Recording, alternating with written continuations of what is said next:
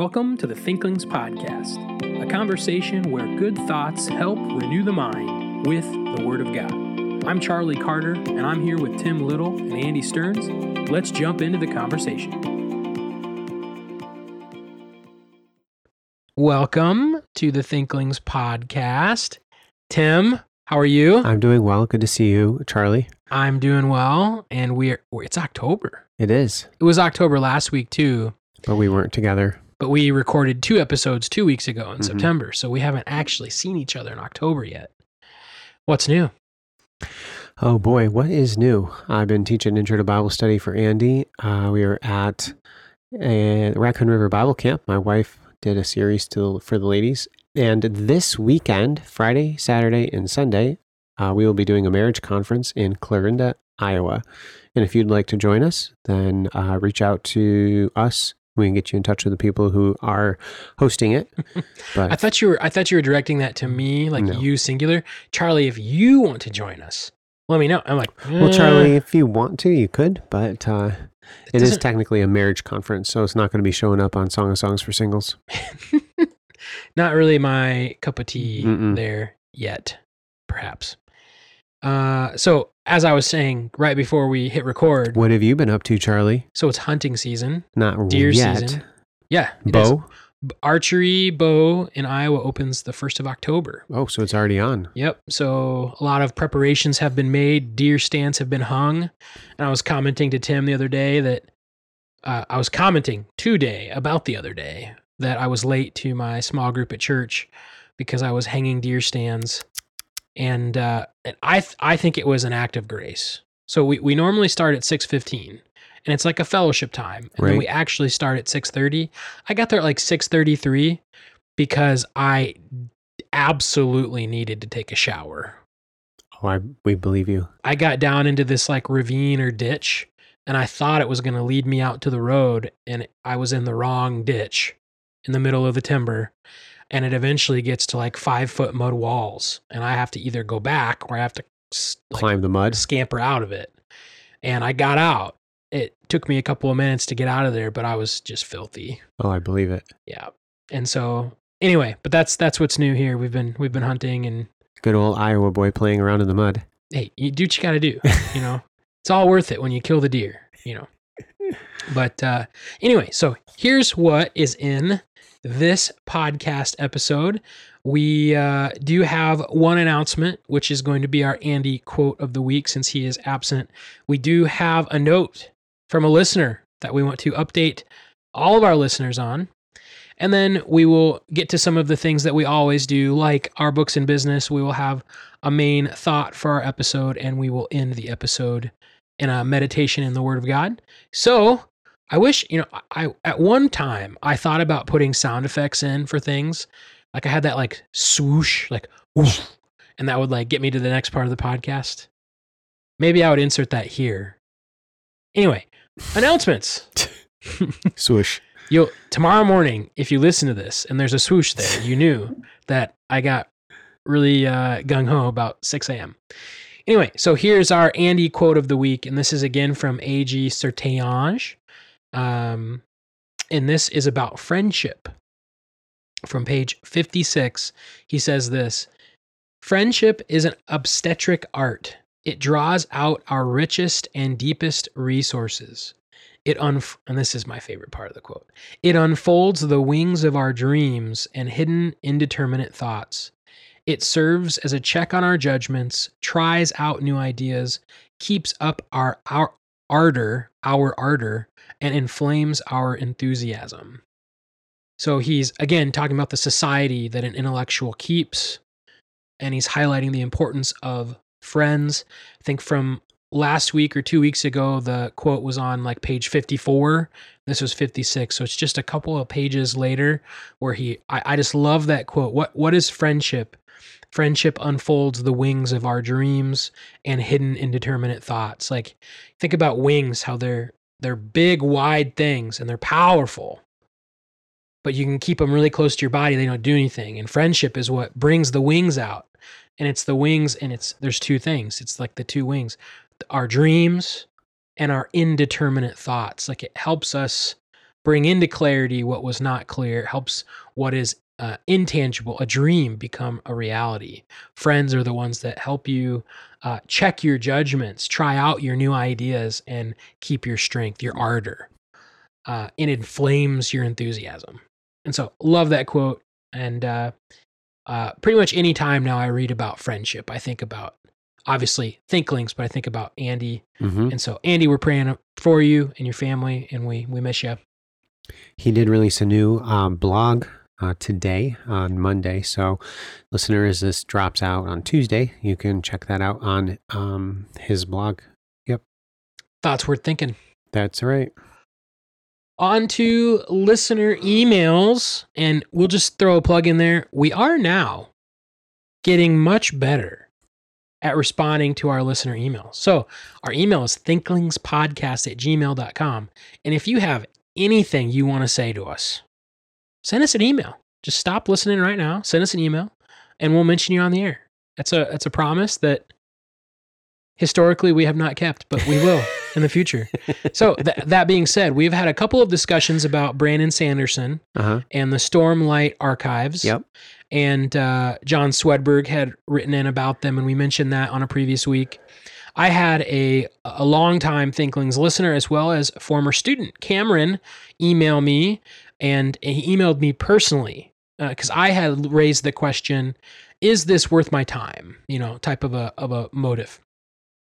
And he gave me a strong plug of yes, this is worth your time. You should read this. And so that that did motivate me to consider when I may purchase and read through the Stormlight archives. That being said, there's another uh, enterprise that has captured my interest recently. Um, I've started listening through.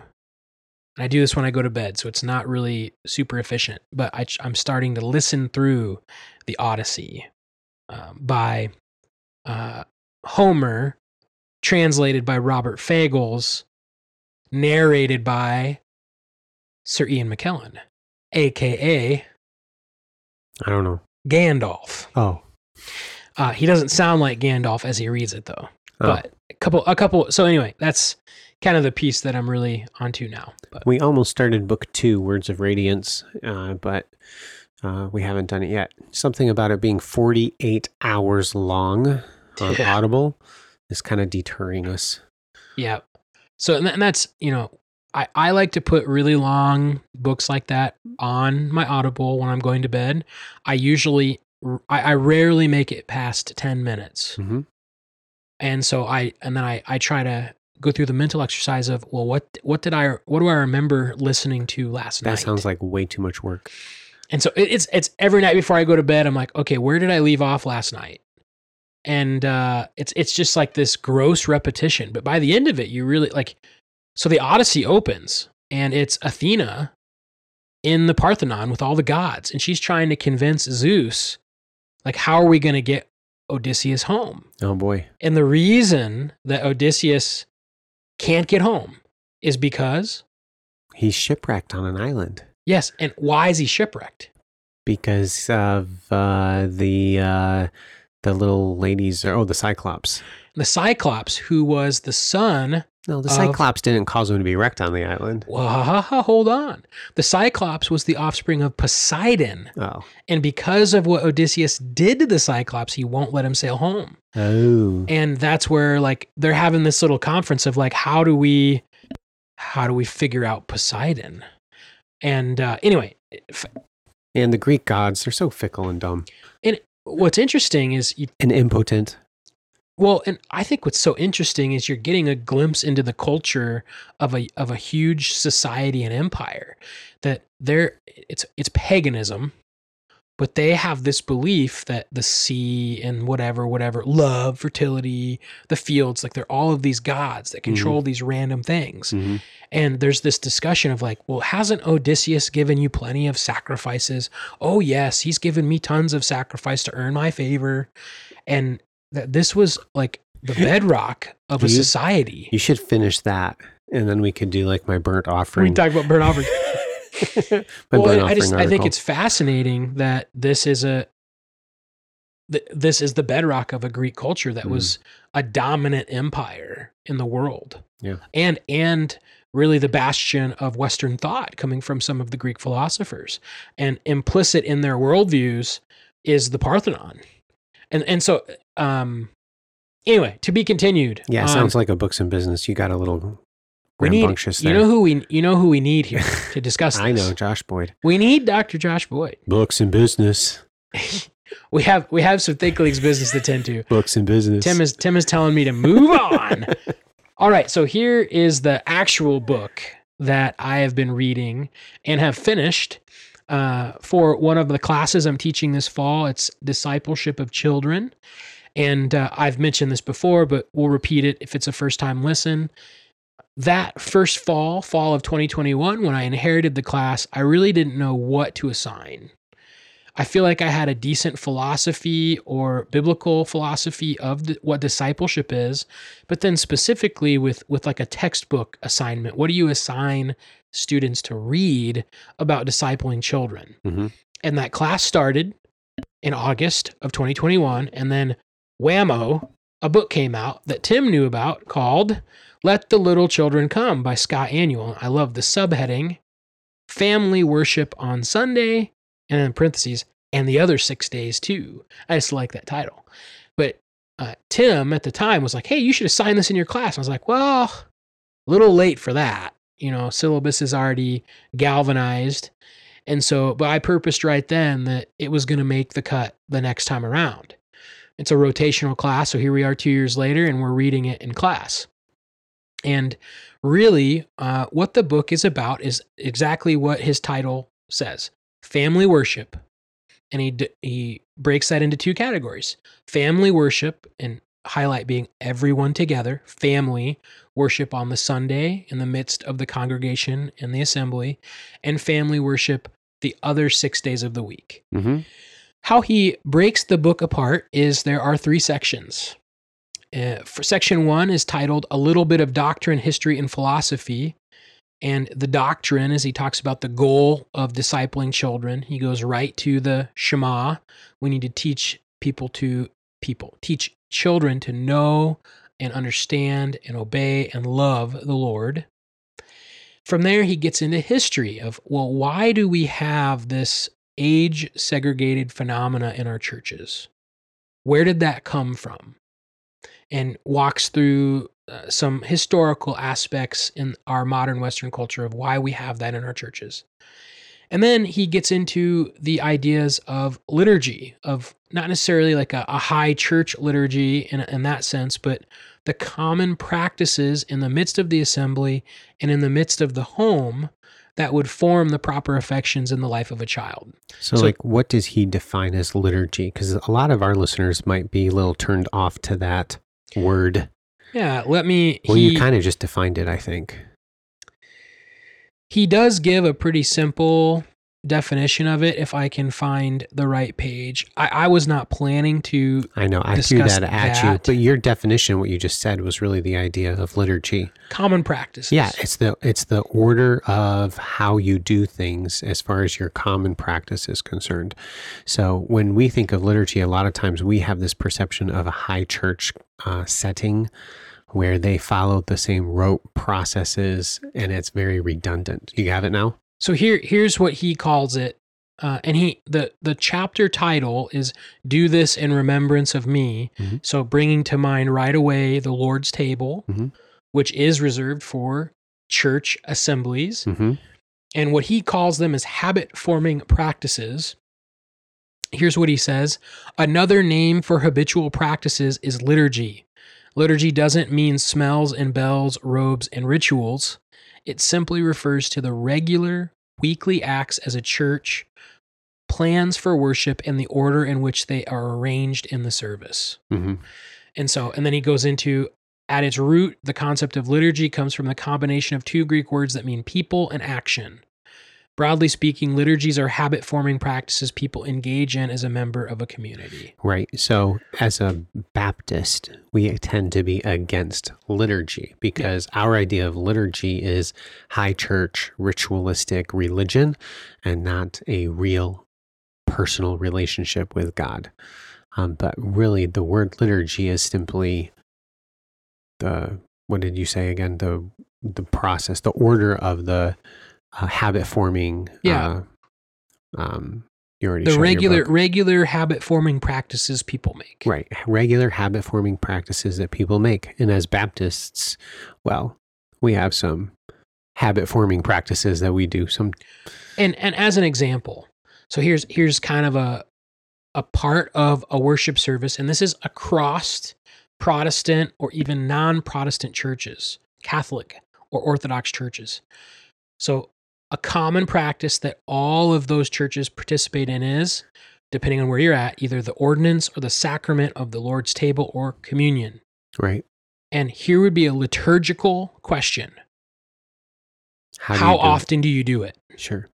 Or even what's the process that you do do it? Exactly. We have a set process at our church. Yeah. It's the same every time that we do do it. So Yeah, and and that's where you know certain mainline denominations uh, have that as a regular, and this is if they have a liturgy, a, a planned practice of their worship services, that is a part of every service. So Catholics, Lutheran, Methodist, Presbyterian typically are going to have communion as a weekly part of their liturgy. There, there are some Baptists as well. In Yeah. fact, Aniol, as a Baptist, argues for a weekly lit, um, communion. But that's not why we're here. We're not going to talk about that. that. That'd be an example of a regular habit forming practice, which definitely has strict doctrine assigned to the practice as a memorial of the gospel. There's very specific theological ideas there, as with baptism, uh, as with other dimensions of a worship service.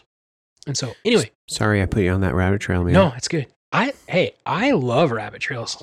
You're usually the one that doesn't want to go down those, but uh, so those that's the first section is some doctrine, history, and philosophy of age segregation and worship. You know, how should the family approach things like that? And then really the second, there, there's three parts of the book. I'm just going to say the, the rest is the second half. It's really then just a resource for parents to disciple their kids. Mhm. Uh, the main second heading is tips for parents, pastors, and parishioners. And it's broken into two parts tips for worship in the assembly. So, how do you help your kids on Sunday? Tips for the other six days. And I thought it was incredibly practical. And then the end, the second or the third section is tools and resources. And it's just a list of books, a list of ideas, calendars, uh, you know, quote unquote, a liturgy of family devotions, songs you can sing, and, and things like that for helping teach your children how to worship the Lord. And so I think overall, a very practical book. And I think there's a lot of takeaways. And I think depending on who's a part of the conversation, this can be a very polarizing lightning rod of a book. I think we need to, to look at, we, we should do this with every book. And I could go down the rabbit trail here of C.S. Lewis in a preface on a book about George MacDonald, who was a reformed minister in the 1800s, who had a lot of theological views that Lewis did not agree with. And he says, commenting on MacDonald, here we are going down the rabbit trail. We not we should not pigeonhole an author. I I kind of like to just say it. We should be very fair and equitable, and view people with balance. They're they're rarely as polarizing as we want to make them seem. And there's a a logical fallacy that's built on this premise. It's called the straw man. If I if I can build someone up to to be something that they're not, but that's clearly uh, adversarial, I can easily knock them down. Mhm. And uh, we shouldn't do that with anybody, mainly because we don't want anyone to do that with us. We need to fairly and equitably understand what someone is saying. So I think with balance, here, here are kind of my two big takeaways from Aniol. First, consider that the historical component Aniol points out is very interesting. This is what I mean by that.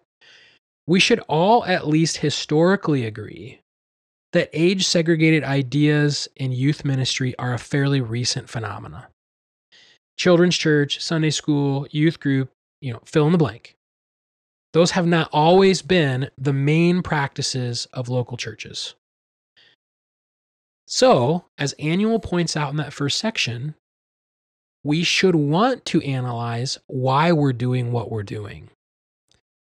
why do why is Sunday school such a mainstay institution of our churches, or at least it has been for quite a while? I think COVID kind of ruined that for a lot of people. But why are we why are we building so many practices on age segregation? Like on a Wednesday night in most of our churches, youth group, Awana, Awana segregated by age, adults. Okay.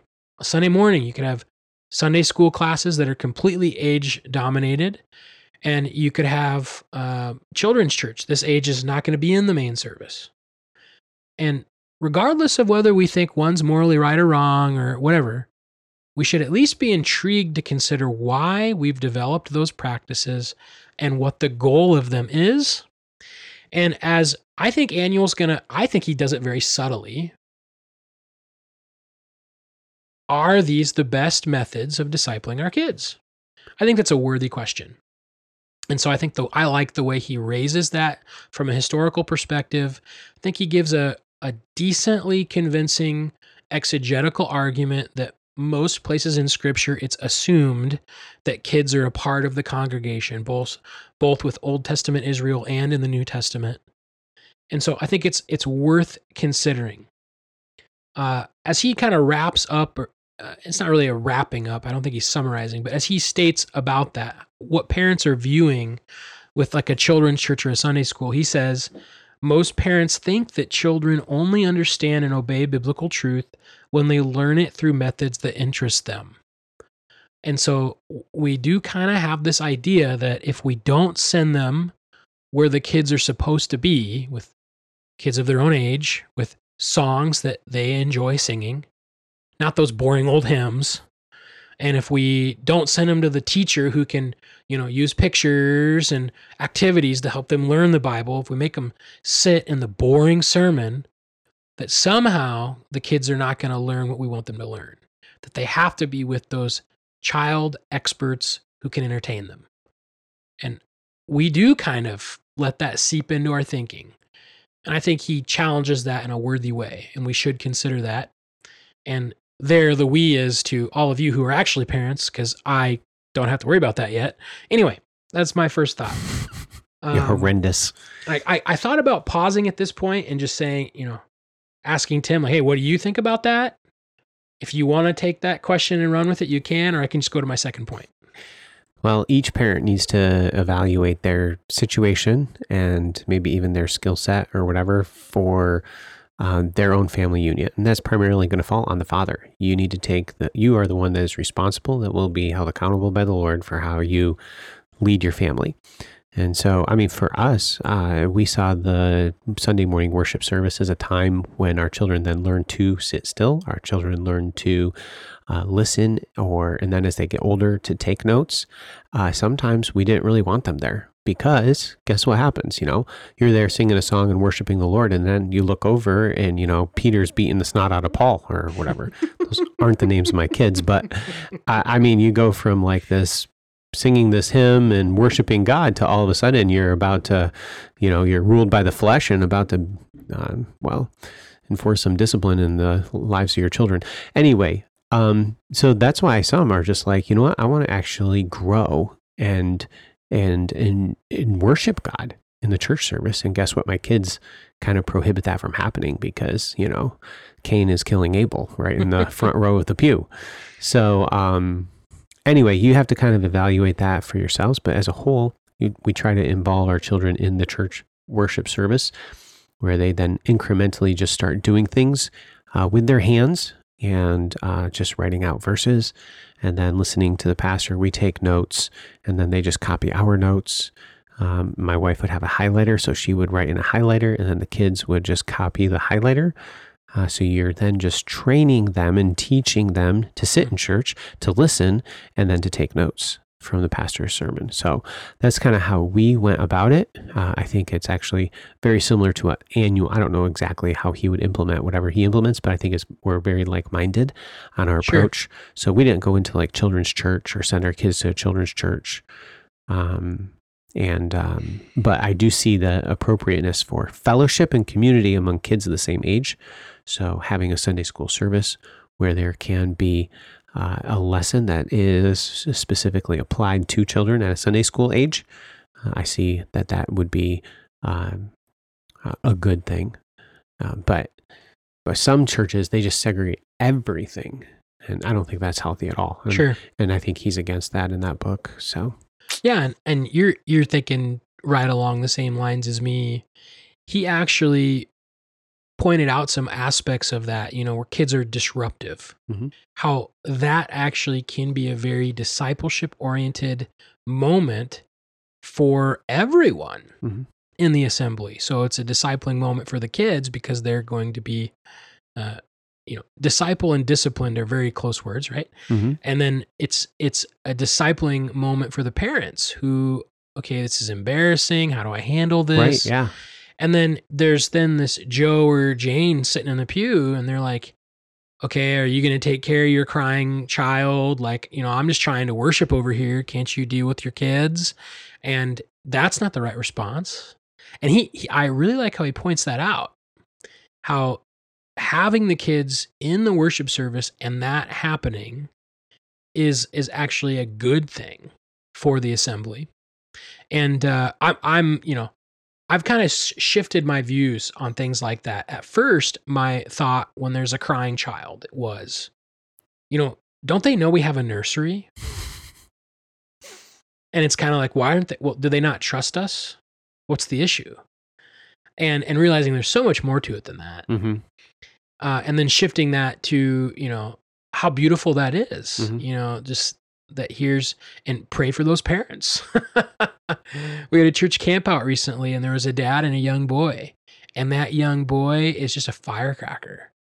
And you know what i've done like every day since? I prayed for his dad. Yeah, and i think that it's it, that is a discipling event for everybody. Hmm and then another thought about, you know, could it be better for a child to be in children's church than in the main service? And I actually think that there could be instances where it's better. But it ultimately falls back to the parent. Mhm. And Aniol points this out too. You know, some people send their kids to children's church and it's like a, a means of entertainment. You know, it's what their kids are going to enjoy. And then some parents don't send their kids to children's church, but they're like, okay, here's my phone, here's my tablet, here's a coloring pad. And there's kind of like varying levels of how do you keep them quiet and entertained. And, you know, may it never be, but I've seen it. You know, here's a kid with AirPods in in the middle of a worship service. And at that point, what what are you even doing? You know, they're they're not in any way listening to or watching, participating in what's happening in that room. And at that point, while it, you know, you could argue what's good, what's better, what's best. I would not say children's church is best. I, I would not argue for that. But could children's church be better than kid with AirPods in? Yeah, I think so. And and so I- think again it just really highlights to the mom and the dad like are you thinking through how we, not how the pastor, not how the children's church teacher, how we are shepherding our kids. Yeah. And I, lo- I love that. Um, y- you, did you have another thought there? Nope. Okay, we'll go. No. So the, the question there is here's this idea that the parents think that it has to entertain their kids. And as I was thinking about that thought, do parents really believe that they have to entertain their kids for them to learn? Here's my thought. I don't think there are a lot of parents in our churches that are quote unquote passionate about our children's ministry philosophy. That they I don't I don't think they really care like, oh man, children's church is absolutely the only way to do this. Or the other side of the spectrum, I don't think there's a lot of Scott Aniols floating around in our churches where it's like children's church is the devil. Uh, that's not fair to him, but if he hears this and he wants to contend that, I'll gladly let him. But I, I don't think we have a lot of polarizing people like that. Right. I think a lot of people are just in the flow of what the life of the church is doing, which highlights again why the family and good pastors are really helpful because I think most people are just going to go with the flow. And so I don't think there's a lot of passionate people like we have to do Sunday school, we have to have children's church. Uh, I think most people would look at it as practical and, and, and it being like age segregated learning. It's, it's a practical uh, thing that we do. Um, to that again, I'll just raise the question that I think Aniol presents well. While it is practical, should an age segregated model of children's ministry for what seems to be interest or entertainment be the determining factor of efficacy for a ministry method? And I think clearly, if, if, we, if we just kind of strip away the pairings of it, clearly the answer is no. Like that should not be the primary factor in our minds. Like, hmm, what would make an effective ministry? Are they all the same age? like nowhere in scripture are you gonna, you know. Um, and I, I think of like Titus 2, where clearly there's admonition for older groups of people to be ministering to the younger. Right, but then there you could make an argument for a uh, segregated by gender. By gender, Ooh, now let's not get into that one. That's in a whole nother topic. that would have to be let the little women come or something like that. uh, but it, so I, I think thinking it through from a philosophy and a model standpoint, I'm not. I think I'm, I'm leaning towards or sympathetic to some of the arguments that he's making, in the sense that I, I don't see that as a determining factor of what an efficient children's ministry would look like. Okay. Anyway, um, moving on. What I, th- I really like about the book too is that it's meant to be very practical, and I think it's used for that. I think over half of the book is recommendations to help a parent think it through. Here's a schedule of devotions. Here's a simple plan you can follow. Here is a list of books. Here's things you could sing. Here's where to find ideas. Uh, I, I enjoy that most of the latter half of the book is intended just to cultivate ideas for family worship. It's how to read the Bible together, how to pray, how to direct the minds and hearts of your kids, mm. uh, mostly in the home. And uh, these are all the goals of the practical ideas and lists at the end of the book. And it, it really is. It's almost half of the of the book is that. And uh, regardless of whether a particular reader selects or utilizes each individual resource he plugs, I think it certainly should be uh, some type of a, of of a sparking of an idea for you, and and just for that reason alone, I think it's worth kind of seeing what someone else is doing to help you evaluate what you're doing. And so I, I really liked that half of the book, just the practical side for parents. So uh, overall, I would just give the I, I tried to find where you commented on this book probably like a year or two ago. I couldn't find it. So Sydney, if you're listening to this and you want to help me find that, thank you, Sydney.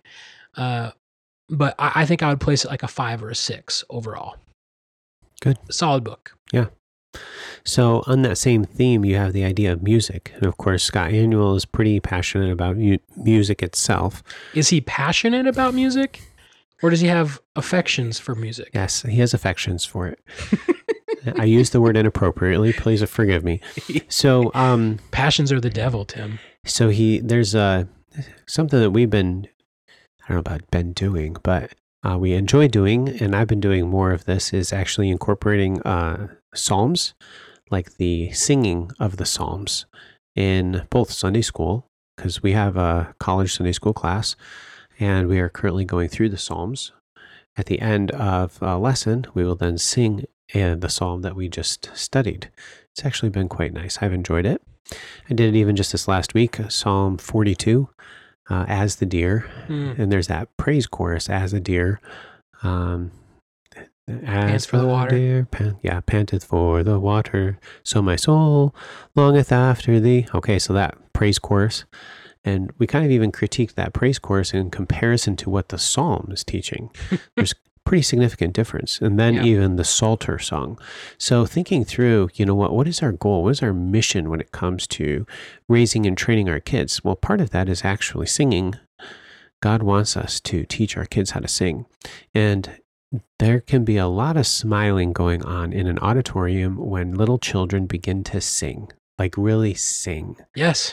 Old people love it. I, I, some of the most fun uh, I, I don't want to use the word, but like almost like frivolous, not not meaningless, mm-hmm. but fun, uh, just ju- jubilant moments of a church is when those little kids get up there, mm-hmm. and uh, that, that's a beautiful thing. hmm Right. So cultivating those affections then in your children at a very young age is what prepares them for having properly ordered affections and even good discernment when it comes to good music when they're older. Uh, well, what's going to best prepare them for that? You know, singing, uh, uh, what's the, what, the Abraham song? Uh, Father Abraham. Father Abraham. I mean, Had you know, many sons. that's not going to really help our children okay and i would i would contend you know they can actually sing the hymns uh, they can sing uh, songs that it doesn't have to necessarily be the hymns but just songs of substance which then teach them to think about the words that they're saying as opposed to uh, you being a, fa- a son of father abraham which Mm. well houston we have some issues here so anyway all right And i'm can I- good can I- I'll just say one more thing about uh, Scott Aniol, and what what I and I think this goes back to kind of that Lewis thought from earlier, trying to be fair and equitable, not pigeonhole someone. And I think it's r- really easy when we disagree with someone to again build some straw man or some like you know Well, what we want is we want them to be totally wrong in everything that they ever say. exactly. But that's just not realistic. No. People are at varying stages where they do say things that are correct. Even people who are steeped in error. I mean, Mhm. Satan said a lot of right things in the Garden of Eden. well, okay, so I don't want to get in any comparison of Scott and Satan. That's not the point at all. Um, I, I to the to the extent that I know Scott, have interacted with him, uh, I, I I see him as a kind and reverent man, and, I really appreciate him. Mhm. And I think it's sometimes when we when we can read someone's book, and someone who's never talked with or you've never conversed with them in person, or you know in person now like via zoom or via email or whatever uh, or you've never even heard them speak audibly that you can you can kind of get this idea of who they are that's very uh, discord to who they actually are. And what i love about scott is almost every evening he posts a picture on twitter of one of his kids sitting in his lap and what are they doing they're singing the psalms Mhm. and I think uh, it's one thing to have an idea and to be a hypocrite and like you're just throwing an idea out there, uh, you know, wanting to get some recognition for being, you know, polarizing or, you know, trying to build a name for yourself. And I just think he's genuine. I think he genuinely wants his kids to love the Lord and he's Mhm. uh, devoted himself to doing that the best way biblically and practically that he sees fit. And I think his sharing of that with us is incredibly valuable. Mhm. And, uh, you know, are you going to, are we going to agree with everything? And, you know, well, probably There's- not. There's not much I don't agree with Scott That's, about. and that's true. So I'm, I'm when I when I think through that whole conversation, I don't think of Scott Aniol. I think of like Zachary Wagner or Sheila Gregoire or some of these Sure. others where they're majorly wrong in some significant Yeah. areas. Well, and, I think you just you have to get to the point where you're willing to, you know, how would I want people to read my ideas? Right. And well, that's not what I meant. Well, that's probably not what Scott meant either. and uh, I got the sense at, at some point that when people read this book, they get this idea that Scott believes that if a parent lets their kid go to children's church, he thinks they're a horrible parent. Hmm. And I just don't think that's the case. No. I, I think he's he's trying to love and encourage parents to raise their kids up to love the Lord. And Mhm. I think he's just trying to be a genuine help. Mhm. And I think he he loves kids and he he loves uh, helping kids worship. And so anyway, I, I- I just kind of circled back around to replug it again, but I, I think it's really worth. Uh, certainly, I mean, I'm not a parent, not married, and I was incredibly helped by the book. I think it's a great resource. So, uh, if you'd want to find that book, you know where you can find it, Tim. There's this little place on the corner of Faith Baptist Bible College's campus called the Faith Bookstore, and man, does it have some good things. Anyway, let's uh, close our podcast with a final meditation from God's Word. So I've been teaching Introduction to Bible Study for um, Andy uh, in uh, the Bible college. So, kind of a new experience for me having a bunch of freshmen. And I've been going through some of his notes as I teach Intro to Bible Study, and he makes a big deal about Bible translations, which was kind of interesting. Um, I, for me, uh, as a seminary professor, I consult translations like the New Living Translation and the Message. I don't mind using them. Uh, I find the translation of Eugene Peterson in the Message somewhat fascinating on multiple occasions. Uh, basically, it's a lot easier to just create a wooden translation where you go word for word as opposed to uh, trying to communicate the, the truth of the written word in a more dynamic uh, way. So uh, Eugene Peterson's done that, and I find it fascinating. Yet, what after going through Andy's notes and stuff, what I've learned is that um, he's really made a really strong case against using translations like the Message or the New Living Translation, primarily for English students, um, uh, for Bible study, because those translations don't don't do not give you the very words of the original translation. So a word for word translation is way better because you're getting the words from the Greek, from the Hebrew, that then would create the English correspondence. Now you might be like, ah, it doesn't really matter. Well, this actually connects to this whole idea of children and let the little children come. Because often, why is it that we want a New Living Translation? Why is it that people want to have the message as opposed to like the New American Standard Bible? It's it's easier to read. It's easier to read. Okay. So if I'm reading my Bible, shouldn't I be able to read it in a translation where it just it makes sense? And um well that was that's a really interesting point and and there's a there's different purposes for Bible reading and we've talked about this on the podcast before. But for Bible study, the purpose is not so that it's easy to read. In fact, if you took the um, the if you took that kind of a of a scripture or a philosophy of education, a philosophy of translation to the ancient sages of the Old Testament, they would be like, What? Why are you making it easy for them? Because what did the sages of old seek to do? They posed truth often in riddle. Yeah. So in Proverbs 1 1 through 7, we've talked about this in the past. The reason the Proverbs of Solomon were written was to make people wise. And how did the sages of old do that? By putting the cookies on the bottom shelf? No. Making people think. They made people think. So it states in verse 5, Proverbs 1 5, a wise man will hear and increase learning, and a man of understanding will attain wise counsel. To understand a proverb and an enigma, the words of the wise and their riddles. So the ancients of old spoke in riddles. They spoke in words that were difficult to understand, and they expected the youth to figure them out, to pursue after the truth. You see, by having a education philosophy like children's church or um, um, and constantly playing to the lowest common denominator, we're actually harming ourselves, our churches, and our kids because they're not maturing, they're not growing up. A, a, a, biblical philosophy of education pushes them, it teaches them hey, you know what? You can pay attention in church and you can learn to take notes and you can learn to benefit from the public exhortation of God's word from the pastor. You can learn the songs, the hymns, that everybody else sings. You can learn theologically rich uh, psalms that others sing. I mean, we sing the psalms in my house, and my kids can do it. Now, my kids are getting older. The youngest is eight. Okay, so they're, um, but still, you know, 8, 9, 10, 11, 12, singing psalms. And the, uh, you know, I was ripping on that little praise chorus. The reason that praise chorus is so banal is because it doesn't say anything about who God is. It doesn't develop the character of God. All it's after is emoting after some kind of, you know, I'm to pant for God like the deer pants for water. And, well, that's great. Well, who is this God? And it's empty. Whereas Psalm 42, guess what it does?